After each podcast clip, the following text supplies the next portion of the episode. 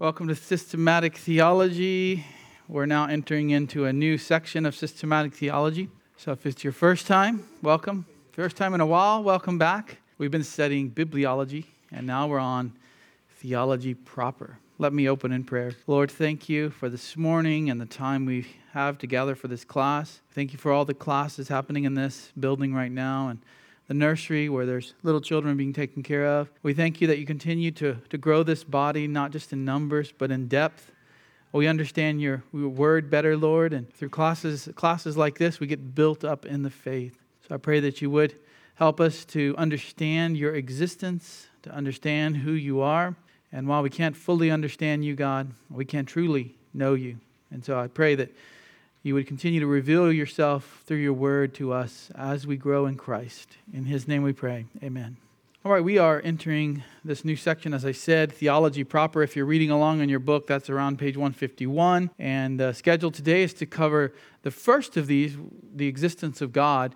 But when you talk about the category of theology proper, most books that cover theology, systematic theology, we'll talk about all of these categories I have listed on the screen the existence of God, the names of God, which some might skip over or be really short, but the names are important. The names of God tell us about who He is. So we'll look at that next week. The attributes of God are sometimes called the perfections of God. This is about the attributes, really, perfections, I think, is a better term. It's who God is. What, what qualities does He display, and what does He exhibit in his nature of who he is. The Trinity, we're Trinitarian Christians, Trinitarian monotheists.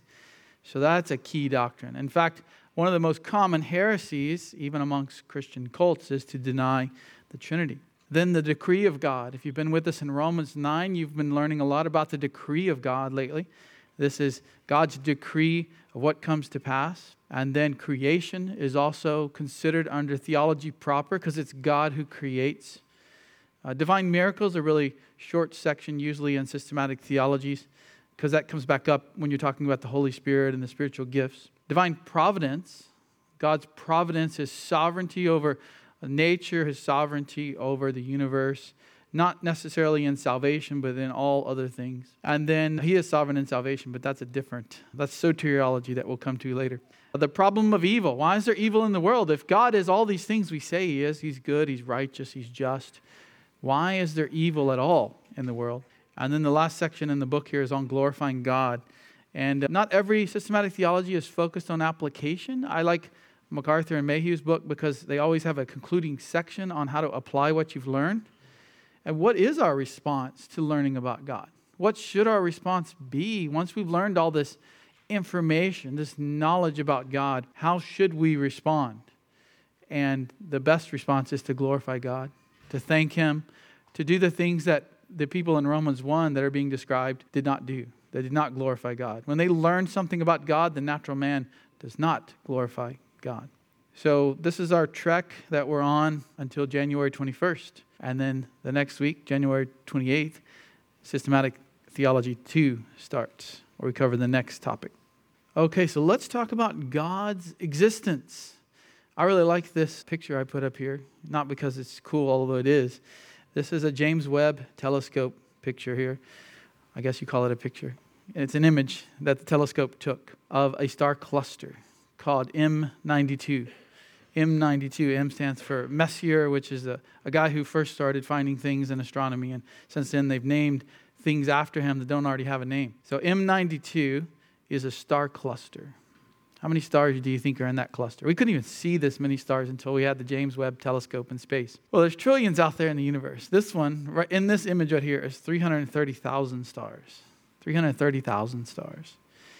And that's, they can estimate kind of what's contained in a cluster, but they couldn't see it until you get better imaging ability. And so the Bible says that the stars, the heavens, declare the glory of God. They teach us something about God. In fact, in Isaiah, and you'll see this kind of language throughout the Old Testament, thus says Yahweh, your Redeemer. So there's a connection here with, from the Redeemer, the one who saves, the personal God Yahweh, and the one who formed you from the womb. So this is your Creator God and your redeeming God. He says, I, Yahweh, am the maker of all things.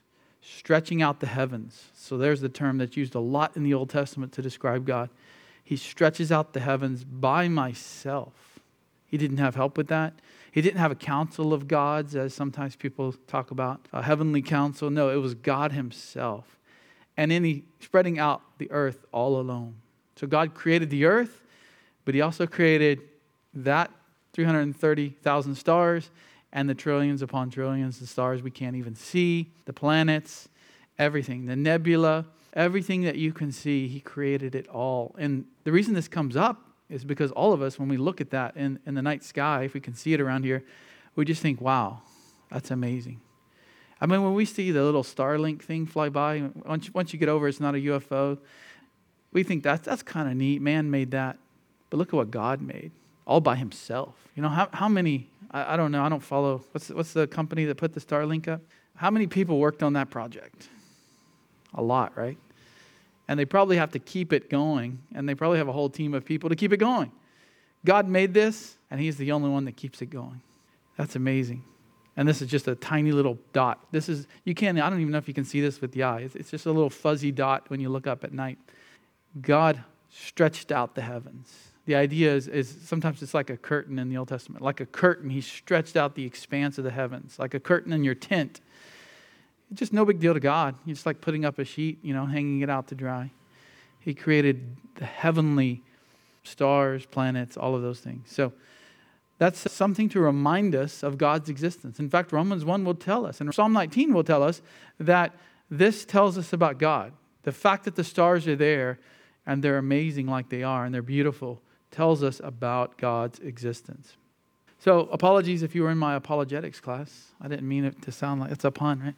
Apologies if you're in my apologetics class a year ago because this is going to be review. The existence of God is a major apologetic issue that we have to answer often with unbelievers. And that's what we're talking about today. So I'm using the same content almost that I had there. There are different views of God out there right now in the world, and there has been since the fall. You have pantheism, and this is that the universe, nature, and God are the same. So, Stoics of Paul's day believe this. Today, some Unitarian Universalists believe this. It is a little bit more rare, but uh, typically people just go worship the tree and don't even call it God. Today, you might see that more often, but this is the belief that all, everything out there that we can see is the same as God. So, you, you know, God is, God is in that bush, and He is that bush, and God is that blade of grass, and He is that cloud. And so that's trying to contain God in something we can see. So, this was a very popular in ancient Greek society and Roman society. Panentheism, the universe is part of God. So, God's bigger than all those things, but that He's also here in the, in the tree and in the sky and in the pulpit and in the carpet. And this is kind of like His body, if you wanted to think of it that way. The, the things you can see, that's God's body. And then God is also more than that. So, He's elsewhere as well. This is very popular today in, in other religions. Hinduism believes this. The North American native people, so the American Indians, this is, this is all of their religion. The Great Spirit in the sky, the Great Spirit that, you know, some people want to say, well, that's, that's the God of the Bible. See, when white man arrived, they already knew about the Great Spirit. Well, it turns out the Bible says everybody knows about God, so that's not quite a, as a surprise as people think. The problem is because of sin, they get it wrong. They know that there is a God, and then they twist that God to their own liking. Christian process theology. These are people that believe God is changing, that God is like us. They call themselves Christians. They're very Arminian Christians, and they say that God is changing. He's very similar to us. He's like humans. He changes his mind, he changes what he thinks, he's learning, he's growing, he's in a state of process or progress. Gnosticism, which was popular and then it wasn't, now it is again. Uh, Gnosticism, that there's a secret knowledge out there, and only the true, true, true, super true believers who have the inside knowledge. This is a lot like the Masonic Lodge kind of thinking. It's not exactly Masonic Lodge, but if you come in and get initiated, then you get the secret knowledge, and then you can be a real Christian.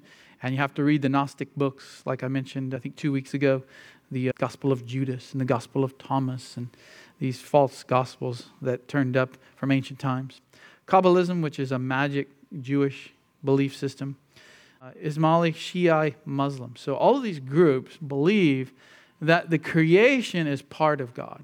Not that God upholds creation. That's biblical. Not just that God created it all, but that that is God or part of God. And that God transcends that, but he has an existence in the creation as well. And then polytheism, I think we're probably more familiar with that because that goes back to the Greek and Roman times. Ancient Greeks, ancient Romans, Egyptians, pagans. Modern Wiccans today, though, believe in many gods, and Hindus, of course, have many gods. You could add Mormons in a sense to this. Mormons are really Gnostics, but they're also polytheists because you can become a god. If you can become a god, then there's billions of gods, basically, out there.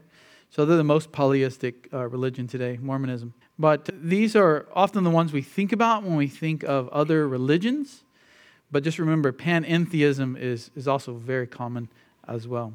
So these are the wrong views of God. And they, they know God exists, but they think of him in their own way, in their own terms. This is why, as a Christian, you should never say, Well, I like to think of God as, you know, the old country song is, I like to think of God as love. And you'll hear your friends say, Well, I like to think of God as uh, a certain way. I like to think of God as so loving, he would never send people to hell. What just happened? That person created God in their own image in their own mind, not the God of, of the Bible, but the God that they wanted to form in their own mindset. And that's where all these false religions come from. No, you know, you could say, well, it's demonic and the demons had an influence. Sure, the demons have an influence on people today too. And so when your friend says, well, God, God would never do that. He would never punish people. He's a loving God. Well, that's a demonic influence in a sense too, because people think of God and create God in their own minds and they don't go to Scripture to find out who God is. Deism. So, this is what passes as American Christianity, but it's really not. God created the world, but does not intervene within it. He's the supreme architect. He designed it all, He set it up, He wound up the, the clock and just let it go. Very popular during the Enlightenment when our nation was, was born, 17th, 18th centuries. They reject miracles and Scripture. The major proponents like John Locke, Thomas Paine, Ben Franklin probably would classify here, Thomas Jefferson certainly, the Masons today. I think most Americans, most Americans, I believe in God. Of course I'm a Christian. I believe in God. Well, turns out everybody believes in God, so you haven't really accomplished anything by believing in God. That's, that's a inborn thing, you know? You believe in God the, the second you come out of the womb. Before that, you know, you don't realize it. So most Americans believe in a God. The question is, what kind of God? Well, yeah, the, the God of the Bible, but he doesn't, he doesn't do anything. He's not sovereign over things. He's not, he doesn't care about the day-to-day stuff. He doesn't care about the big stuff. That's up to us. He just set things in motion and stepped back. He's the absentee God, as what some would call him. And then monotheism is a little bit more specific. That's the belief in one God. So Christianity would be considered in the monotheistic belief in God, uh, but so would Judaism and Islam and the Baha'i, if I say that rightly. So we're getting closer to the, the biblical view of God, but we're not close enough because Judaism uh, does not understand Trinitarian God that the scripture reveals, and uh, Islam certainly doesn't either. So here's the biblical view Trinitarian monotheism.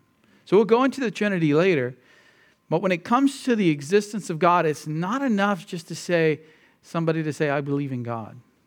Trinitarian monotheism believes in a triune God, the Trinity, three persons in one Godhead. Who rejects this? Well, people who are called Christadelphians. Anybody heard of the Christadelphians? Christadelphians. They sound like Christians. They have a nice little white building with the old clapboard look, and they're actually, yeah, heretics. Jehovah's Witnesses, Unitarians, Oneness Pentecostals, you, you got to realize when you're talking to a Pentecostal, are they a oneness Pentecostal or just a everyday average Joe Pentecostal?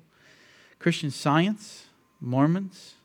Mormons will talk about Trinity sometimes with a lowercase t, but they mean three separate gods if they if they mention that. So and sometimes Christian Science will talk about that, right? There's the there's the science and the Father and the the three things, three ways, whatever. But Trinitarian monotheism, the God of Scripture, is who we're talking about there. So we're talking about the existence of God, but realize whenever you're talking with an unbeliever who denies God's existence, or maybe they have some belief in God's existence, that doesn't mean they're a Christian. It doesn't mean they get the, the rubber stamp going to heaven just because they believe in God. And this is most of us who grew up in the, in the U.S., we're dealing with people who say they believe in God, and that's good. I mean, I grew up believing in God. I went to church, and maybe I heard the name Jesus. There we go. Of course, I would go to heaven. I believe. And people will say, you, you say, Do you believe? Oh, yeah, I believe in God. No, do you believe in Jesus? Oh, yeah, I believe in God. I've actually gone through this with sometimes people who come and visit. Do you believe in Christ? Have you trusted in Christ? Oh, yeah, I believe in God. And they never use the name Jesus. They just keep talking about God because it's very vague. You know, all these people believe in God, don't they? But you get very specific. You say Jesus or Father, Son, and Holy Spirit. And if they don't want to go that direction, then you kind of know where you're, where you're starting with evangelism. Okay, Psalm 14. Get out your Bibles. Let's look at Psalm 14. Psalm 14 is in the Old Testament, and uh, I may even have it here. Yeah, I've got most of the verses on the screen. Psalm 14 teaches us about God's revelation. So we won't go into all the verses, just the first three verses here. A Psalm of David. And this is special revelation, so it's the Bible.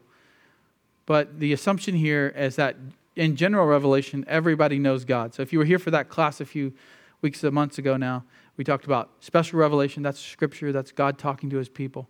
General revelation is, is nature, the creation, the conscience, the things that God has built into the universe so that we all know about him. So Psalm 14, the wicked fool says in his heart, There is no God. They act corruptly, they commit abominable deeds. So this is the atheist. The atheist says there is no God. But this verse alone, if you just look at verse 1, it tells us why this person doesn't believe in God. Is it because they've studied philosophy and looked into the mysterious things of the world, or because they split the atom, or, or studied quarks, or you know all of these things that people do? No. Why? Why do they think there is no God? It tells you in the verse, doesn't it? How many times? Three times. It tells you the reason behind someone saying there is no God. They're wicked. Or you could say four times if you count fool as a separate description, right? They're a wicked fool. A fool in the Old Testament is a sinner. A fool is not somebody who, you know, goes out in the snow and, you know, gets really cold and because they slept out in the snow for fun or some silly thing like that. No, this is somebody who is a sinner running from God. They're a fool because they won't listen to the word of God. They're wicked. They act corruptly. This talks about their actions. And then they commit abominable deeds. They go around sinning. They're sinners who sin. And so, to get away from that in their own minds, what do they do? Oh, there is no God. It doesn't matter what we do. Who are you to judge? Right? No one judges me. There is no God. Atheists believe there is no God for a reason. Not because their study of science has led them to believe that. In fact, if you study science, where does that point? Where does that lead? It leads to God.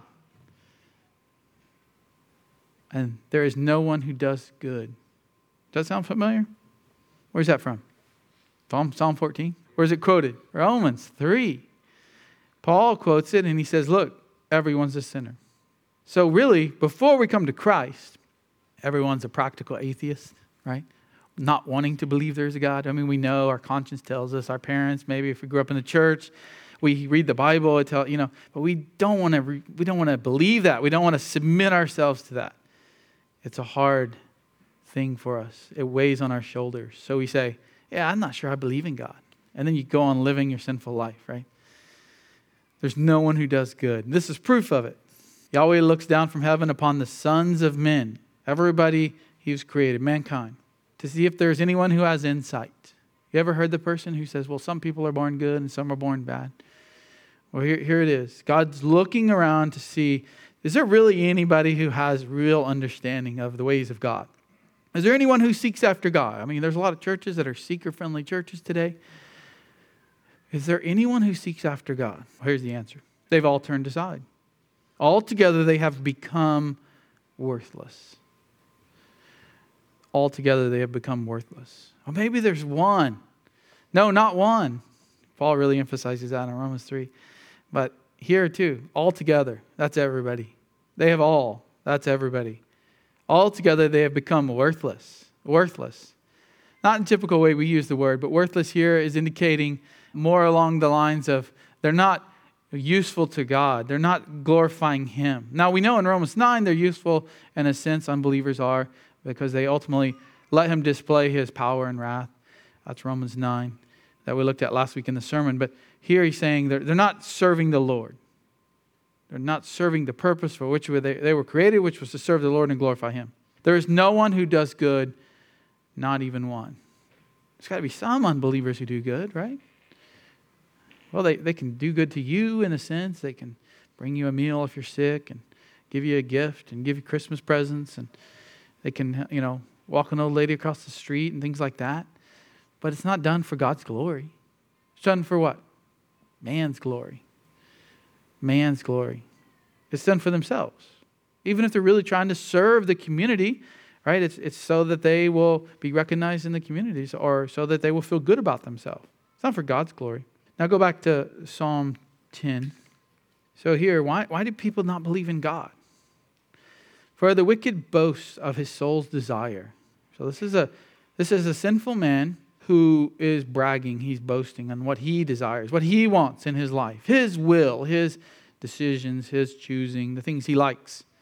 And the greedy man curses and spurns Yahweh. So this is the same person here. Greedy. They're greedy because they want what they want and I want more of it. And they curse God, they spurn God. So we have to get very clear when we're talking to unbelievers. We cannot just simply say, well, they said they love God, but then their whole life is actually rejection of God. Their whole life, or their language, or, or the way they talk about God is actually rejecting Him. You can't just listen to somebody say, oh, yeah, I follow God, and then they're acting like this. The wicked boast of his soul's desire, wanting to do what he wants. What does he want? Well, he wants more of what pleases him. So that's greedy. He's actually cursing and spurning Yahweh. Sometimes people actually do curse God out outright. The wicked in the haughtiness of his countenance does not seek him. All his thoughts are, there is no God. Isn't that funny? He's cursing God, but at the same time, he's really saying there is no God. Isn't that what atheists do?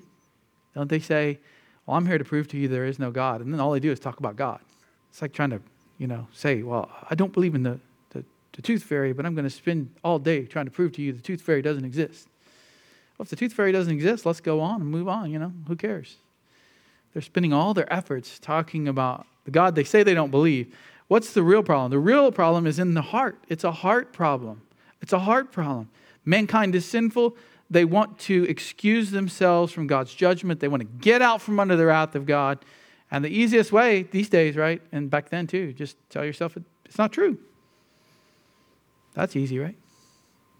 That's like somebody walking in the interstate, trying to cross the interstate, closing their eyes. It's not an interstate. It's not an interstate. What's going to happen?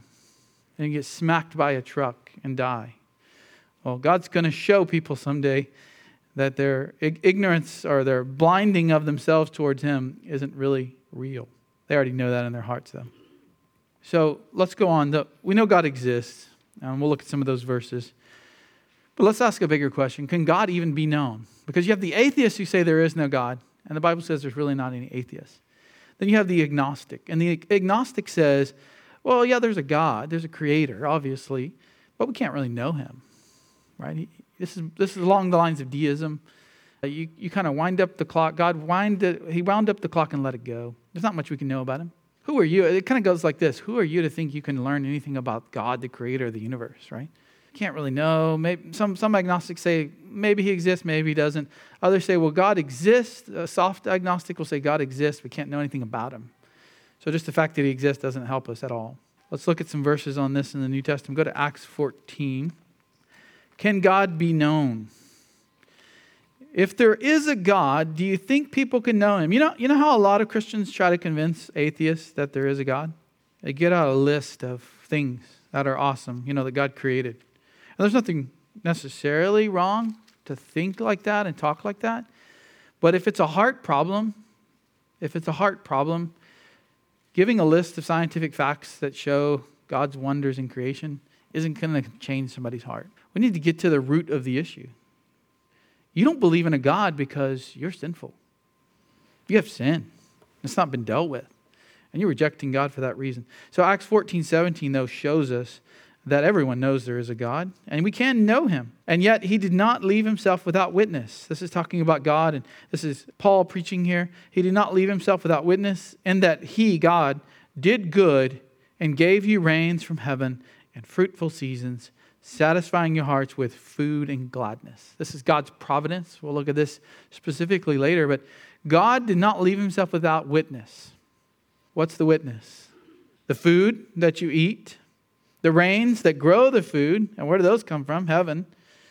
Oh no, that's the clouds and all the, you know, what is that called? Meteorology. We all know, we know how that happens, right? When's the last time you made a cloud? I'm not talking about a little puff of smoke in your yard, right? When's the last time you started a cold front and brought it across the U.S.? See, people think because we've studied it and we can kind of map some things out that we can, oh, we know it doesn't come from God. No, we don't. We just know how it works once God has created it and sent it along its way, we study it. God has given witness, gladness. Gladness is a witness to God. The fact that anybody can have joy in a sinful, broken world, even for one second, shows you that there is a God. That's a witness to Him. Skip forward to Acts 17 24. Can we know that God exists? Yeah, it's all over the Bible and it's all over creation. Acts 17 24 the God who made the world and all things in it. Since he is Lord of heaven and earth, does not dwell in temples made with hands. So Paul's preaching to these great philosophers on, on Mars Hill in Athens. Verse 25, nor is he served by human hands. So this is a God that is not reliant upon you serving him. That's what the, the pagans believe. You have to serve the God he needs food, he needs a place to sleep, he needs a temple to live in, so on as though he needed anything. That's not, a, that's not the true God. He doesn't need anything. He's, that's one of his attributes, right? He's independent. Since he himself gives to all people life and breath and all things. So he doesn't need anything, and the proof of that is that he gives everybody else everything. If he needed something, he couldn't give everybody else everything, including life and breath. And verse 26 He made from one man every nation of mankind to live on the face of the earth. So God is created everyone, and He's determined their boundaries and their times and everything. And then verse 27 that they would seek God, if perhaps they might grope for Him and find Him. I thought there were no seekers after God. What is Paul describing? He's not contradicting himself because he wrote in Romans 3 no one seeks for God. No one seeks for the true God, is what he meant in Romans 3. Here, what he's saying is you know God exists and you know you're a sinner and you want you want to find, in some sense, a way out of that. You want to find the God who can help you out of that. Now, they don't. I mean, he's, he's being really kind to the, the pagans here. He's, he's, he's being winsome and gracious. right? He's not coming out and saying, You awful pagan, wicked sinners, you're going to hell today. Repent. Now, he's going to get to that, and they, they cut him off as soon as he talks about the resurrection. But he starts off by saying, Look, here's what we have in common. What do we have in common? Well, we both believe that God exists. We know God exists. Here's how you know God exists. You know He exists because He made the world and all things in it. And He's Lord of the heavens and earth. And He doesn't dwell in temples and so on. And He even points to, a, to an unknown God statue that they have. So they know, they know there's, there's a God out there that did all these things. Now, eventually, He would get to the sinful part, and they don't like it when He talks about the resurrection. But 1724 shows that everyone knows there's a God who made the world. Hebrews 11, 6. You can't even be a true believer unless you say God exists. Think about that. And this, this applies to evangelism as well. Yeah, you can't even draw near to God unless you believe that He is. And we know everybody believes that He exists, but that's the foundation for which we are to tell people of salvation. So, so here's how that applies. You're talking to someone, and, and when I was young, the idea in America was everybody knew God, or they knew who God was, they'd heard something about God. And so you just jumped to talking about the gospel or Christ, right? You didn't go through the first couple of steps of the, you know, the four points of the gospel. You just said, well, here's Jesus. Do you have Jesus in your life? And you start talking about Jesus. You can't do that today. Where do you have to start today? There is a God. Even though they know that in their heart, they have to face it. There is a God. There is a God who created you. There is a God who's coming back to judge you. There is a Lord is, is the God's Messiah, Jesus Christ, the Son of God, so on. But first, there is a God. And then the second point of the, this is on our website, the second one is God created us, and mankind has fallen, and we're sinful. We've disobeyed God. We deserve the wrath of God. Those were the two that in southern, we'll just say the southern part of America, at least when I was growing up. Anybody else agree? Everybody kind of knew there's a God and we're sinful. And people, even unbelievers agreed with that. They would say, There's a God, He's righteous, and we're sinful, and we're just going to go live in sin because it's fun, but we'll hide it. Now, sin's in your face, and there's no God. So that's what people are saying today. We got to go back and start with the basics with unbelievers. Find out where they're at. Don't just jump into, you know, John 3:16. Go back and say, you know, tell me about your relationship with God. Oh, God who? They say.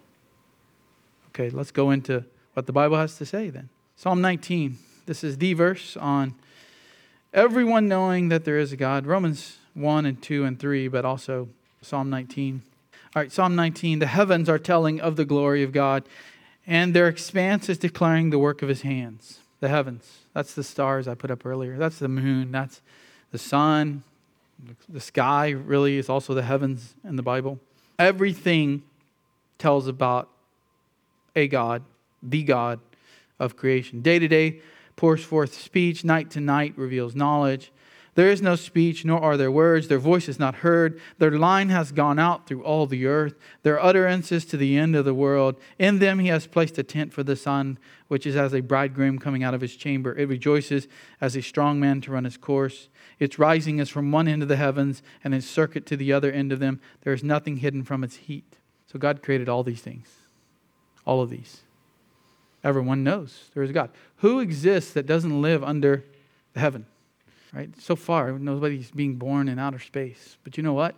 The Bible encompasses that too, because the heavens, the heavens, plural, are three different descriptions in the Bible the sky, outer space, and where God is. So you can't, people try to come up with these, well, what about the person who's born in outer space? You know, what about the person who's on an island in the middle of nowhere by himself? And I always liked it when my seminary professor jokingly, he was a pastor too, and he said, Why don't we just put him on an island? Let's put him 100 miles below the earth in a cave in darkness. Doesn't matter, right? He knows there is a God. Why? Because of creation. Because of creation. People throw these things at you to try to stump you as a Christian. What about the guy who's never heard of God? Is he going to hell too? Anybody heard that one? The one who's, the, the, the, the pygmy in the jungle in Africa. Is he going to hell? Why? Because of sin, right? Well, he's never heard of Jesus, but is he a sinner? Why do people go to hell? Because they're sinners. A lot of people have never heard of Jesus. There's a lot of people in hell already. Why? Because of their sin. Because of their sin. They all know there's a God, though. And we'll come to that in Romans 1.18, specifically what their sin is. But I think we realize what sin is. Verse 7 here, Romans 19:7, the law of the Lord is perfect, restoring the soul. The testimony of the Lord is sure, making wise the simple. So this now talks about God's word. The first six verses of Psalm 19, that's general revelation. That's the creation. The creation speaks of God existing and creating all these wonderful things. Then his word, obviously, speaks of God. 7 through 14 deals with that. So David was showing us both. Let's look now at Romans 1:18. I'm just going to summarize it because we don't have time to go all the way through it. I did preach for a long time on Romans 1, if you can believe that. If you can believe that I spent a year in Romans 1. Was it a year? Close. So God has revealed something in Romans 1. Let's at least read the first verse. Romans 1:18. God has revealed something. And revealed something means he showed people this. And that he's doing it. Not, not just that he's judging though, but that he's revealing something about himself. Because Paul says our, our Paul's mission and really the church's mission is to reveal the righteousness of God through the gospel. Why? Because verse 18, the wrath of God is revealed. The wrath of God is right now being revealed. And Paul's day and today, from heaven against all ungodliness and unrighteousness of men who suppress the truth and unrighteousness. And Romans 3 tells us that's everybody. Everybody suppressing the truth, God's truth, the truth of who he is is where it starts here, though. Verse 19 because of that which is known about God is evident within them, for God made it evident to them. So, what about the guy who's in a jungle, who lives by himself, in a cave, in a hole in the ground, and he's blind? That which is known about God is evident within them. Why? For God made it evident to them. So, here's the problem. Here's why we need the gospel. Verse 18 All men are under the wrath of God right now Not the future wrath of God, although that's coming too. But there's a there's a abandonment wrath where God re- removes himself from people so that they do get hardened. And we've been looking at that in Romans 9 as well. They suppress the truth. They do it in unrighteousness. They do it by sinning. They do it by saying there is no God. They do it by living a life of sin. Verse 19, that which is known, currently is known about God. Not just what was known at creation, not what was known in ancient times, all the time, present tense. What is known about God is evident in them, not that which may be known, because He made it known. See, when you say there's people out there who aren't held responsible because they never had a Bible and they never heard Christ, you just undid missions and the Great Commission, right? I mean, if they're not if they're not under the wrath of God, if they're not going to hell for their sin, then why do we need to take the gospel to them? So they can have their best life now?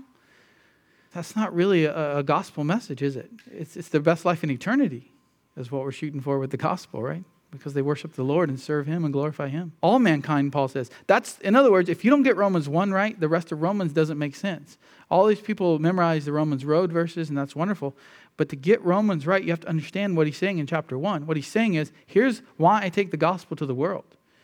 Because they all know who God is, and they continue to sin against him. How do they know who God is? He made it evident to them. Verse 20 goes on to talk about his attributes, his eternal power, his divine nature has been clearly seen. In other words, that's enough right there. Just, just knowing that God exists, that he created us, knowing about his attributes, knowing about his power, its eternal, his divine nature, that's the God you should worship, the God who created you. And Paul says in verse 20, it's very important, they are without excuse. He's talking about everybody outside of the, of the Jewish faith. Now, chapter 2 talks about Jews in the Old Testament and in Paul's day. They had the Bible. They had the Bible. So it's a little bit different, but still, he goes on to say they're still sinners too. But they've sinned, in a sense, in light of the Bible. They had the scriptures. Gentiles did not have the scriptures until Christ came and the gospel went out to the nations. So everyone's without excuse. What about the person who's never heard the gospel? They have sin. They knew something about God. He made sure that they would know something about him, and yet they still did not do what they should have done. Even though they knew God, what should they have done? Well, they did not honor him or give thanks. And really, I think the better translations in the LSB glorify him. Not just honor, but, but glorify him. They did not give him glory. They took the glory for themselves. Look what I did. Look what I created. Look at my children that I made. You know, look at my house. Look at my kingdom. Look at my crops. Look at what I've done. Look at my gold. Look at my statues I made to worship. They know the ordinance of God. Now, this goes even further. What, what do unbelievers know that have never read a Bible or heard of Jesus Christ? What do they know? Well, they know of plenty, right? They know enough to condemn them. They know enough to not be excusable. They know God exists. They know something about him, some of his attributes. They know the ordinance of God. Look at this, verse 32. Let's, let's read the whole verse. And although they know the ordinance of God, what ordinance? Well, here, here's what the ordinance deals with that those who practice such things are worthy of death. They not only do the same, but also give hearty approval to those who practice them. What is that? Verse 29 or 28 and 29, right? And just as they did not see fit to acknowledge God any longer, God gave them over. So that's part of his wrath right now, is he gives them over to more sin. They can just run into their sin headlong. There's your, there's your free will as an unbeliever, is to keep on going into more sin. To do those things which are not proper. Being filled with all unrighteousness, wickedness, greed, evil, full of envy, murder, strife, deceit, malice. They're gossips, slanderers, haters of God, insolent, arrogant, boastful, inventors of evil, disobedient to parents, without understanding, untrustworthy, unloving, unmerciful. And although they know that those things are wrong, they know the ordinance of God. Not that they have the Old Testament memorized or the Ten Commandments, but they know what is right and what is wrong. And they know that those things right there in that, li- those, that list, those verses, are wrong. And they still did them. They knew who God was. They knew something about God. They knew the difference between right and wrong. They still did the wrong. And even worse than that, we think today is bad, but it's always been like this in some sense. They give hearty approval to those who practice them. It wasn't enough that they sinned themselves, but when they saw other people sin, they were celebrating it. They were having a parade. Right? They were calling it Pride Month. And this has been going on and off throughout the history of mankind. So God can be known, even by the person who's never read their Bible. Can God be truly known. Yes. Not fully known, but he can be truly known. And this has to be the case, otherwise, we could not. Truly doesn't mean completely here. It just means a, a true knowledge, an accurate knowledge, a right knowledge of God. If we don't have that, we can't be saved. 1 John 5:20. We know that the Son of God has come and has given us understanding. That's knowledge, an understanding, so that we may know him who is true. So the agnostic says we can't really know God. Not the true God, not in a good way, not in the right way. The Bible says we can through Christ Jesus, the Son. We can have an understanding of who God is, a right and proper understanding, and a true understanding. And we are in Christ as the believer. So who knows God? The believer knows God, knows God in a saving relationship. We are in Him who is true, in His Son, Jesus Christ. This is true God and eternal life. So the, the true regenerate believer can never, ever agree and say, we cannot really know God. You can't say we cannot truly know God. We can know God.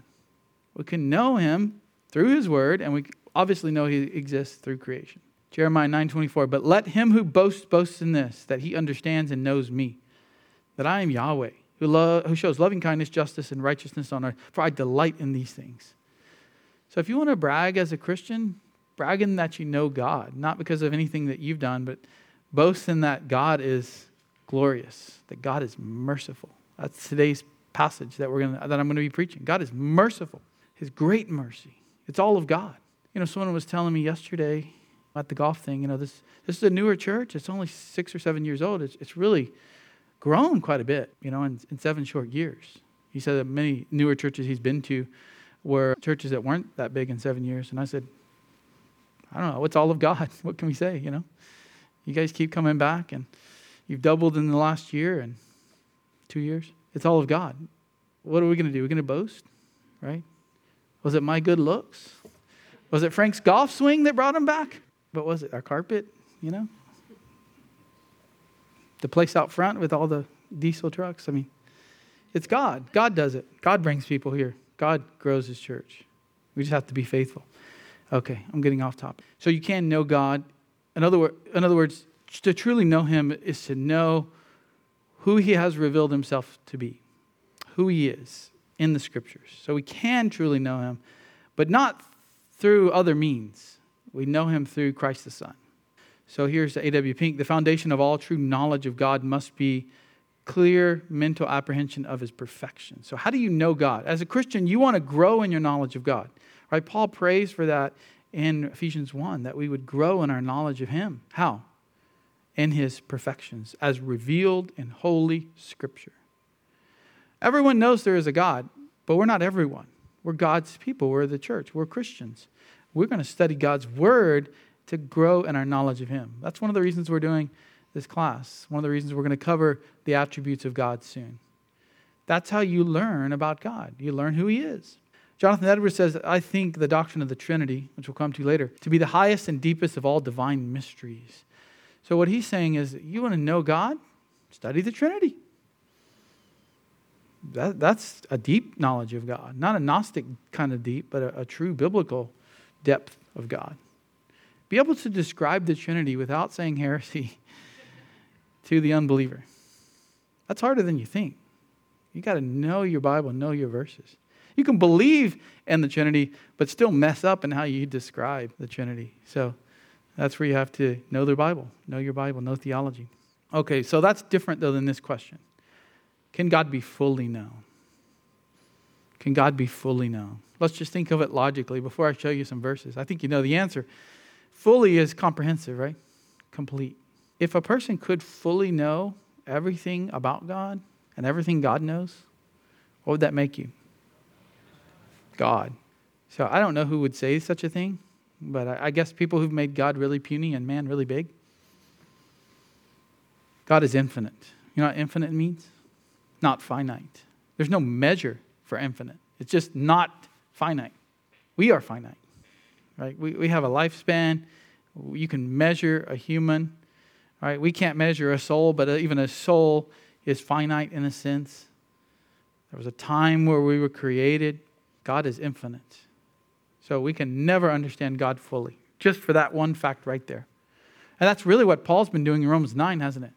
Who are you, oh man? You're not like God. You can't understand God's ways. You can't judge God. You can't put God on the dock. We're finite. God is infinite.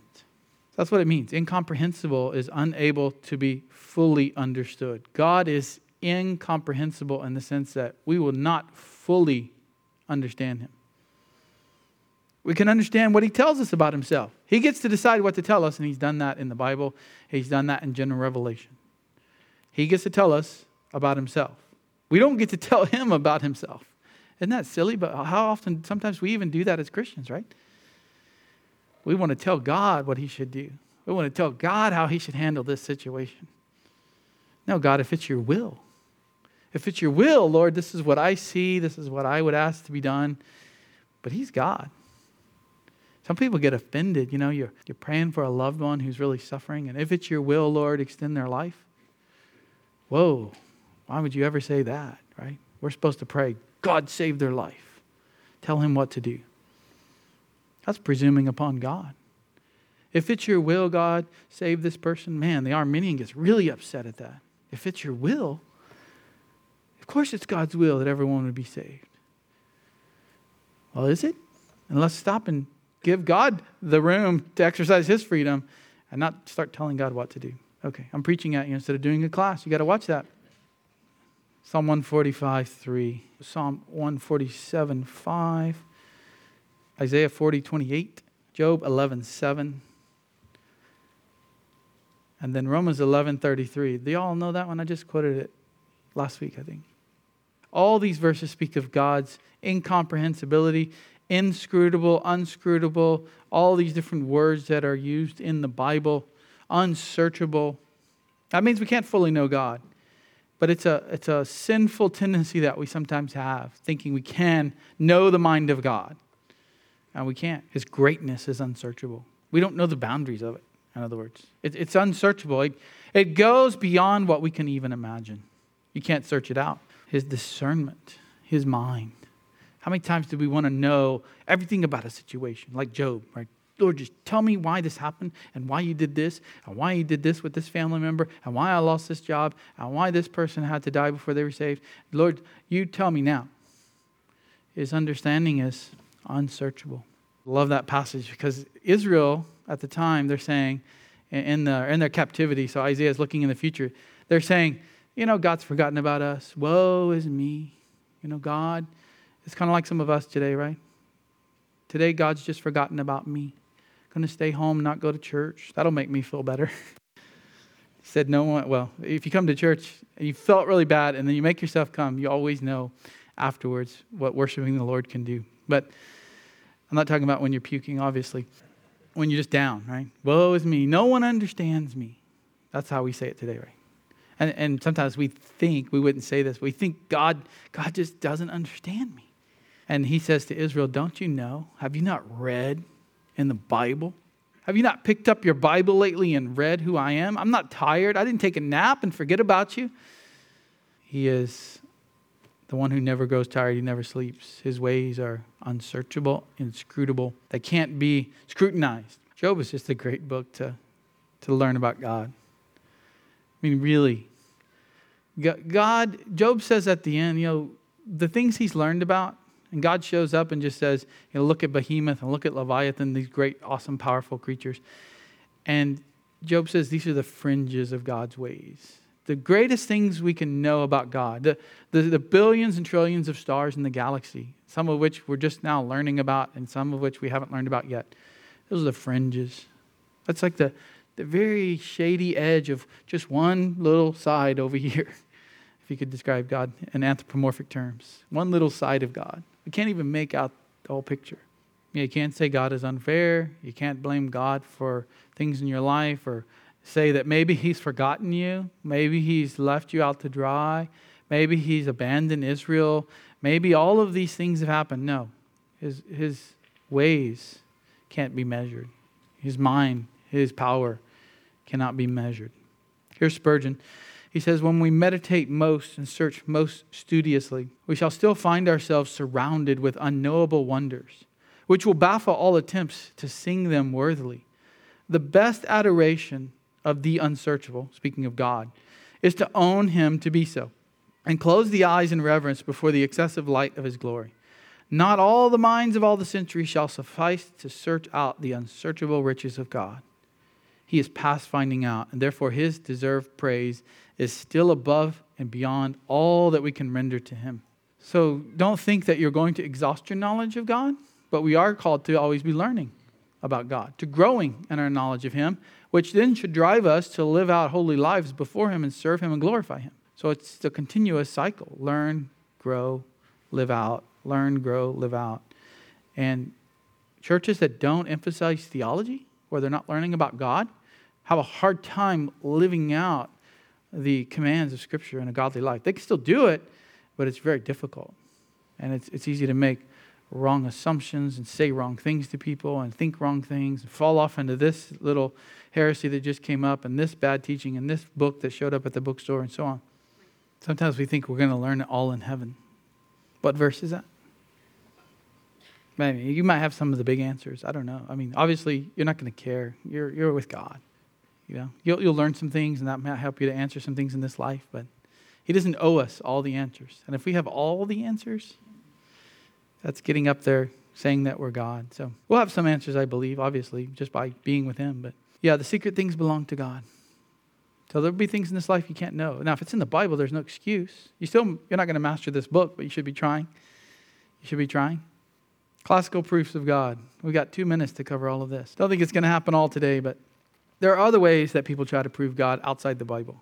And these are called the classical proofs. They're classical because they've been used since Greek and Roman times.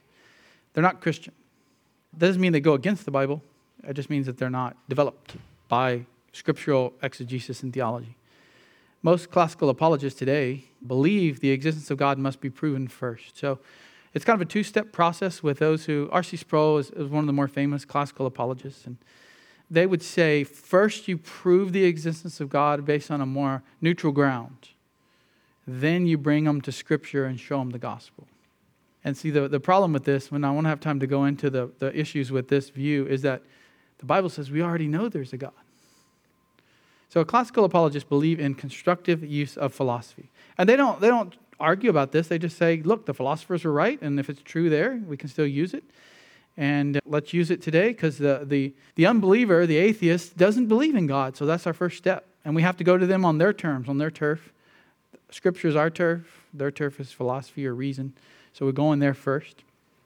And they say, classical apologists attempts to show that Christianity is consistent with science or the reason of the mind. And, and, and in ancient times, in philosophy, science and philosophy were kind of the same thing. So they're just trying to show look, you believe in the same God as me, and then they use an argument that's not based on Scripture. Now, just because it's not based on Scripture doesn't mean it's absolutely wrong, but we have to ask is it accomplishing the task that we're trying to do, which is what? What's our task when talking to unbelievers? Make them feel good about themselves? What's our task? Make, make them wise to salvation? Yeah. What was the other one? leave them without excuse. That's kind of dupe. Yeah, you give them the truth and they can reject it. That's, that's more judgment, or they can accept it and come to Christ. All right, there's four proofs. I'm just going to I'm going to preview these and we're going to come back. So if you're not here next week, you might leave thinking these are wonderful. And, and they're, they're good in a sense, but they don't take us far enough. Okay, cosmological argument. Where did all this come from? Who or what caused creation? So this, this doesn't say, you know, Romans 1 says you do know God in your heart. No, cosmological says the world was created, right? What's, what's the, the watchmaker and a lot of those kinds of ideas here that the intelligent design movement will use. Uh, teleological. Where did all this order and beauty come from, right? Why is it so intricate? Why, why are all these things so intricate? The eyeball and things like that. What's the purpose of all this? Teleology deals with the purpose, why it was created, what's the reason. So cosmological is, you know, who created all this? And then teleological is more saying, look how wonderful it is. There must be a designer on all this. Since the universe and living things exhibit marks of design, there's order, there's consistency, there's unity, there's a pattern. Things don't happen on their own. So this is really, if you're familiar with intelligent design movement, that's what this is. And it's not a bad movement. It's just, it's not helping us to get to the heart issues of the unbeliever. It's really for what's the design, intelligent design movement for? Christians, to get stronger in their faith and to teach their kids about science. Number three, ontological. This one's fun. You could spend the rest of your life trying to figure out what Anselm meant when he came up with this in the Middle Ages. But if we can conceive of the greatest possible being, then it must exist, right? So the first two were the ancient Greeks cosmological, and then especially Aristotle, teleological. Ontological, ontology deals with being. So if you can think of it, obviously there's a, at least a being that great, or you couldn't even conceive of it in your mind if the creator wasn't at least as big as that. Of course, that's, that's kind of interesting. The best one of these is the last one the moral proof, the moral argument. All people recognize some sense of right and wrong. How do we know what is evil? Why do we fear death and judgment? So that's the best one of all of these.